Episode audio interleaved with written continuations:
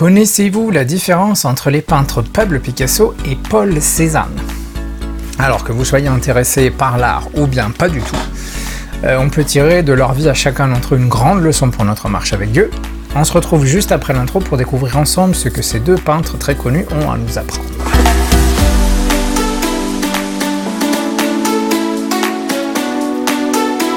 Alors avant d'aller plus loin dans cet épisode, ben, je vous invite à vous abonner que ce soit sur votre application de podcast préférée, sur Spotify si vous écoutez sur Spotify, ou bien notre chaîne euh, YouTube, ou encore notre page Facebook. Tous les liens se trouvent dans la description de cet épisode.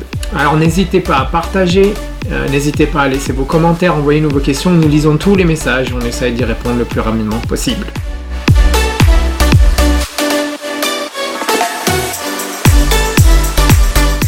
Alors l'épisode d'aujourd'hui, euh, il est inspiré par un autre podcasteur que peut-être certains d'entre vous connaissent, qui s'appelle Adam Shaw, qui est un pasteur au Canada, qui a un podcast qui s'appelle The Restorationist. Euh, donc pour ceux d'entre vous qui euh, comprenez l'anglais, je vous invite fortement à, aller écouter son, podcast, à aller vous abonner, c'est du très très très bon contenu apostolique. Vous aurez un lien direct ben, dans la description de cette vidéo ou de cet épisode. Euh, non seulement vers son podcast, mais aussi vers l'épisode en question qui a inspiré l'épisode d'aujourd'hui. Euh, son épisode s'intitule Not Done Yet, où il va beaucoup plus en profondeur que ce que je vais, que ce que je vais faire aujourd'hui. Euh, donc si vous comprenez l'anglais, je vous invite fortement à aller écouter cet épisode qui était extraordinaire. Alors on va débuter cet épisode en lisant Philippiens chapitre 3 verset 13 et verset 14. On est ceci, frère, je ne pense pas l'avoir saisi, mais je fais une chose, oubliant ce qui est en arrière et me portant vers ce qui est en avant. Je cours vers le but pour remporter le prix de la vocation céleste de Dieu en Jésus-Christ. Alors aujourd'hui, ben, on va parler de ces deux peintres célèbres. Et on va commencer par euh, celui qui je pense est le plus connu des deux, à savoir Pablo Picasso. Alors Picasso, c'est un peintre et un artiste espagnol du début des années 1900 il représente euh, le travail de ce qu'on appelle un artiste conceptuel. Et c'est un des euh, Picasso, c'est un des fondateurs de ce qu'on appelle le cubisme. Et son art était différent de tous les autres et était extrêmement spontané. Si vous deviez demander euh, son point de vue à Picasso, ou plutôt son, mode de pensée au sujet de son art, ben Picasso vous répondrait Je ne cherche pas, je trouve. Alors Picasso, il ne peignait pas ce qu'il voyait, Picasso, il peignait ou il sculptait ce qu'il imaginait voir. Donc comme tous les autres artistes euh, qui sont des artistes qu'on appelle conceptuels, il est vu comme un génie. Euh, leur art est révolutionnaire, et il révolutionne un concept de l'art et puis il passe au, prochain concept, le révolutionne et passe au suivant et ainsi de suite. Ils font que ça. Et Picasso, c'était une personne qui avait euh, énormément d'assurance. Il était toujours très sûr de lui. Euh, dès qu'il avait terminé un tableau ou une sculpture, il signait son œuvre, très souvent avec la date et l'heure exacte à laquelle il avait terminé. Et puis il mettait son œuvre de côté et il passait, euh, il passait au, projet, au projet suivant. Une nouvelle, et il enchaînait comme ça les idées les unes après les autres.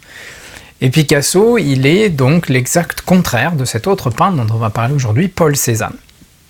Paul Cézanne, lui, il représente ce qu'on appelle l'art expérimental. Et si on posait la même question qu'on a posée à Picasso, euh, ben Cézanne y répondrait Je cherche. Là où Picasso disait Je cherche pas, je trouve, euh, Cézanne, lui, il cherche. Cézanne, il représente euh, ces artistes qui travaillent dur, sans relâche, pour peindre ce qu'ils voient, ce qu'ils ont devant eux, de la meilleure manière possible. Ces, ces artistes expérimentaux, ils sont très rarement satisfaits euh, et recommence encore et encore et encore le même projet, la même œuvre, en essayant de s'améliorer à chaque fois. C'est des artistes qui comprennent, qui réalisent qu'il y a un écart, qu'il y a une différence, qu'il y a un décalage entre ce qu'ils voient, ce qu'ils ont devant eux, et ben, leur habilité à restituer ou à recréer ce qu'ils voient sur une toile ou sur du papier s'ils dessinent. Et donc pour ces artistes-là, peindre ou dessiner, c'est un processus de recherche constant euh, et ils retournent encore et encore vers la même image originale, vers le même modèle. Euh, et ils font ces allers-retours incessants entre le modèle qu'ils ont devant eux et puis leur toile ou leur, leur, planche à dessin. Ils sont très souvent frustrés, euh, ils arrivent rarement à ce sentiment de satisfaction avec ce qu'ils ont réussi à restituer sur le papier ou sur la toile. La différence entre euh, ben, ce qu'ils voient et, ce qu'ils ont restitué, ou ce qui se retrouve sur la toile, euh, génère souvent beaucoup de frustration, parfois même de l'anxiété. On imagine Cézanne en train de regarder cette corbeille de fruits, de l'examiner attentivement de longues secondes, et puis de se tourner vers sa toile, de peindre un petit peu, et puis se retourne à nouveau vers le modèle, et puis regarde, il examine, et puis se retourne vers sa toile et peint un petit peu, et retourne vers le modèle, il examine avec attention, et de nouveau vers sa toile, et ainsi de suite, c'est nombreux allers-retours. Cézanne, c'était un artiste ou un peintre qui se débarrassait souvent de ses peintures euh, parce qu'il n'était pas satisfait. Il signait ses œuvres, ses œuvres très rarement et il explique son sentiment de frustration vers la fin de sa vie dans une lettre, dans une lettre qu'il écrit à un de ses élèves. Et dans cette lettre, il écrit ceci, il dit Atteindrai-je un jour le but après lequel j'ai tellement et si longtemps couru? Alors je continue d'étudier. Du coup, retourne au verset qu'on a lu aujourd'hui, verset 13, oubliant ce qui est en arrière et me portant vers ce qui est en avant, je cours vers le but pour remporter le prix. Et du coup, et ces deux peintres ici, c'est une, très jolie euh, comparaison ou un très beau parallèle pour décrire, euh, bah, en règle générale, la vie, mais surtout bah, notre marche avec Dieu. Je pense que la majorité d'entre nous, euh, on veut tous être des Picasso. On veut tous être très sûrs de nous, on veut tous avoir cette intense conviction, on a une idée sur quelque chose, on reçoit des instructions de la part de Dieu, on écrit notre idée dans notre bloc-notes, et puis pouf, euh, ça fonctionne du premier coup, on a réussi, on n'a pas eu de problème, on n'a pas eu d'échec, on n'a pas eu de difficulté, on n'a pas eu de montagne à surmonter. L'idée qu'on a eue, c'est un succès et ça roule sans problème, sans effort. Mais la vérité, elle est beaucoup plus compliquée que ça. C'est que la créativité, le succès, ben, c'est pas vraiment des concepts, mais c'est un processus expérimental. On va essayer de comprendre d'abord ce que Dieu a mis sur nos cœurs, ces instructions qu'on a reçues de Dieu, cette idée que peut-être Dieu a, générée dans nos pensées. On va essayer de comprendre ça, on va essayer de voir comment est-ce qu'on peut l'implémenter. Euh, on va essayer de comprendre vraiment en profondeur ce que Dieu nous a dit ou a mis sur notre cœur. Et comment est-ce qu'on peut mettre en pratique tout ça, comment est-ce qu'on va pouvoir ben, l'implémenter? Si je fais le parallèle avec euh, ben, notre déménagement vers la Suède, ben, ça s'est pas fait du jour au lendemain, on s'est pas levé ce matin-là. Euh, en disant bah, on fait vite une valise, on achète un billet dans une minute et puis on y va et le reste on verra bien. C'était un long processus. Euh, si vous n'avez pas encore eu l'occasion de regarder euh, ces vidéos, je vous invite à visionner ou revisionner les épisodes 1 et 2 où je vous raconte tout ça en détail. Si vous êtes perfectionniste comme je le suis, euh, ben ça occasionne souvent beaucoup de frustration, peut-être même de l'angoisse. c'est une place très inconfortable dans laquelle se trouver. C'est irritant, euh, c'est énervant, par exemple, quand j'arrive pas à réaliser du premier coup une idée que j'ai ou quelque chose que j'ai envie de faire. Euh, j'ai horreur d'échouer, je m'irrite, je me fâche même parfois lorsque les choses vont pas, lorsque les choses sont pas comme elles veulent, comme je veux, ou qu'elles vont pas dans le sens où je veux qu'elles aillent, ou dans la direction dans laquelle je veux qu'elles aillent. Mais la vérité, c'est que ben, la vie, c'est pas un concept, euh, et on va échouer à de nombreuses reprises. Et c'est un cercle parfois douloureux d'essais, d'erreurs, jusqu'à ce qu'on trouve ce qui fonctionne, jusqu'à ce qu'on finisse par pouvoir implémenter ou mettre en pratique une idée qu'on a eue de Dieu, un appel ou quelque chose que Dieu a mis sur notre cœur. Peu importe si euh, ça concerne notre vie, notre appel, notre marche avec Dieu, euh, on est tous, chacun d'entre nous, un travail en cours, on est une œuvre en cours. Aucun d'entre nous, on a réussi du premier coup à faire ben, ce que Dieu nous appelle ou ce que Dieu nous demande de faire. Aucun d'entre nous n'est encore arrivé à destination ou, ou n'a gagné la course. Euh, aucun d'entre nous n'a atteint la perfection. Au verset 12, Paul nous dit ceci, ce n'est pas que j'ai déjà remporté le prix ou que j'ai déjà atteint l'imperfection, mais je cours pour tâcher de le saisir, puisque moi aussi j'ai été saisi par Jésus-Christ. Alors Paul, il avait une expérience avec Dieu. Paul, il avait vu Dieu, mais l'image de Jésus dans Paul, elle n'est pas encore terminée. Paul, il n'est pas encore exactement comme Jésus est, il y a encore beaucoup de choses qu'il a besoin de faire, beaucoup de choses qu'il doit mettre de côté, beaucoup de batailles qu'il a besoin de gagner pour être cette image parfaite, cette réflexion parfaite de Jésus-Christ. Alors ça serait formidable si on pouvait traverser le plan du salut et être instantanément transformé en cette image parfaite de Jésus-Christ. Ça serait génial et merveilleux de, euh, que ce jour où on a compris qu'on est pécheur et on s'est sincèrement repentis et détournés de nos péchés.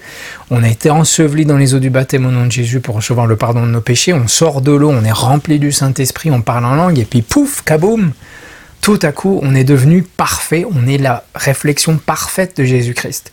Plus aucune attitude, plus aucun jugement vers les autres, plus aucune impatience, euh, plus aucune lacune au, niveau de notre amour, de notre compassion pour les autres. Toutes les décisions qu'on prend, c'est les bonnes décisions. On a toujours le bon mot de sagesse pour aider les gens qui sont autour de nous. On est toujours plein de foi de miracles. Quand on prie, les gens sont guéris systématiquement. Mais peu importe le nombre d'épîtres que Paul il a écrit, Paul il savait et Paul, il avait compris qu'il restait toujours un peu trop de sol de Tarse dans Paul. Et c'est pour ça qu'il écrit euh, dans 1 Corinthien, si je me souviens bien, ben, qu'il il, doit mourir, qu'on doit mourir tous les jours à nous-mêmes et se rapprocher toujours un peu plus de Dieu. C'est ça qu'on a besoin de faire tous les jours. On a besoin de manière quotidienne de nous plonger dans la présence de Dieu, que ce soit par la prière, que ce soit par la louange, que ce soit par la lecture de sa parole, pour continuer d'examiner, d'étudier, euh, de décortiquer cette image de Jésus qu'on essaye de reproduire dans notre vie. Alors, on n'est pas parfait, aucun d'entre nous n'est parfait, et on a tous un problème de compréhension. Et c'est pour ça qu'on doit, de manière continuelle et quotidienne, examiner ce modèle parce qu'il y aura toujours quelque chose qu'on a raté, il y aura toujours quelque chose, euh, un détail auquel on n'a pas fait attention, un commandement sur lequel on trébuche euh, des centaines de fois avant, d'arriver à le, maîtriser, une caractéristique de Jésus qu'on a négligée ou qu'on ne connaissait pas. Il y, y aura toujours trop de nous-mêmes, il y aura toujours trop de moi-même qui va rester dans cette image de Jésus que j'essaye avec son aide de recréer dans ma vie.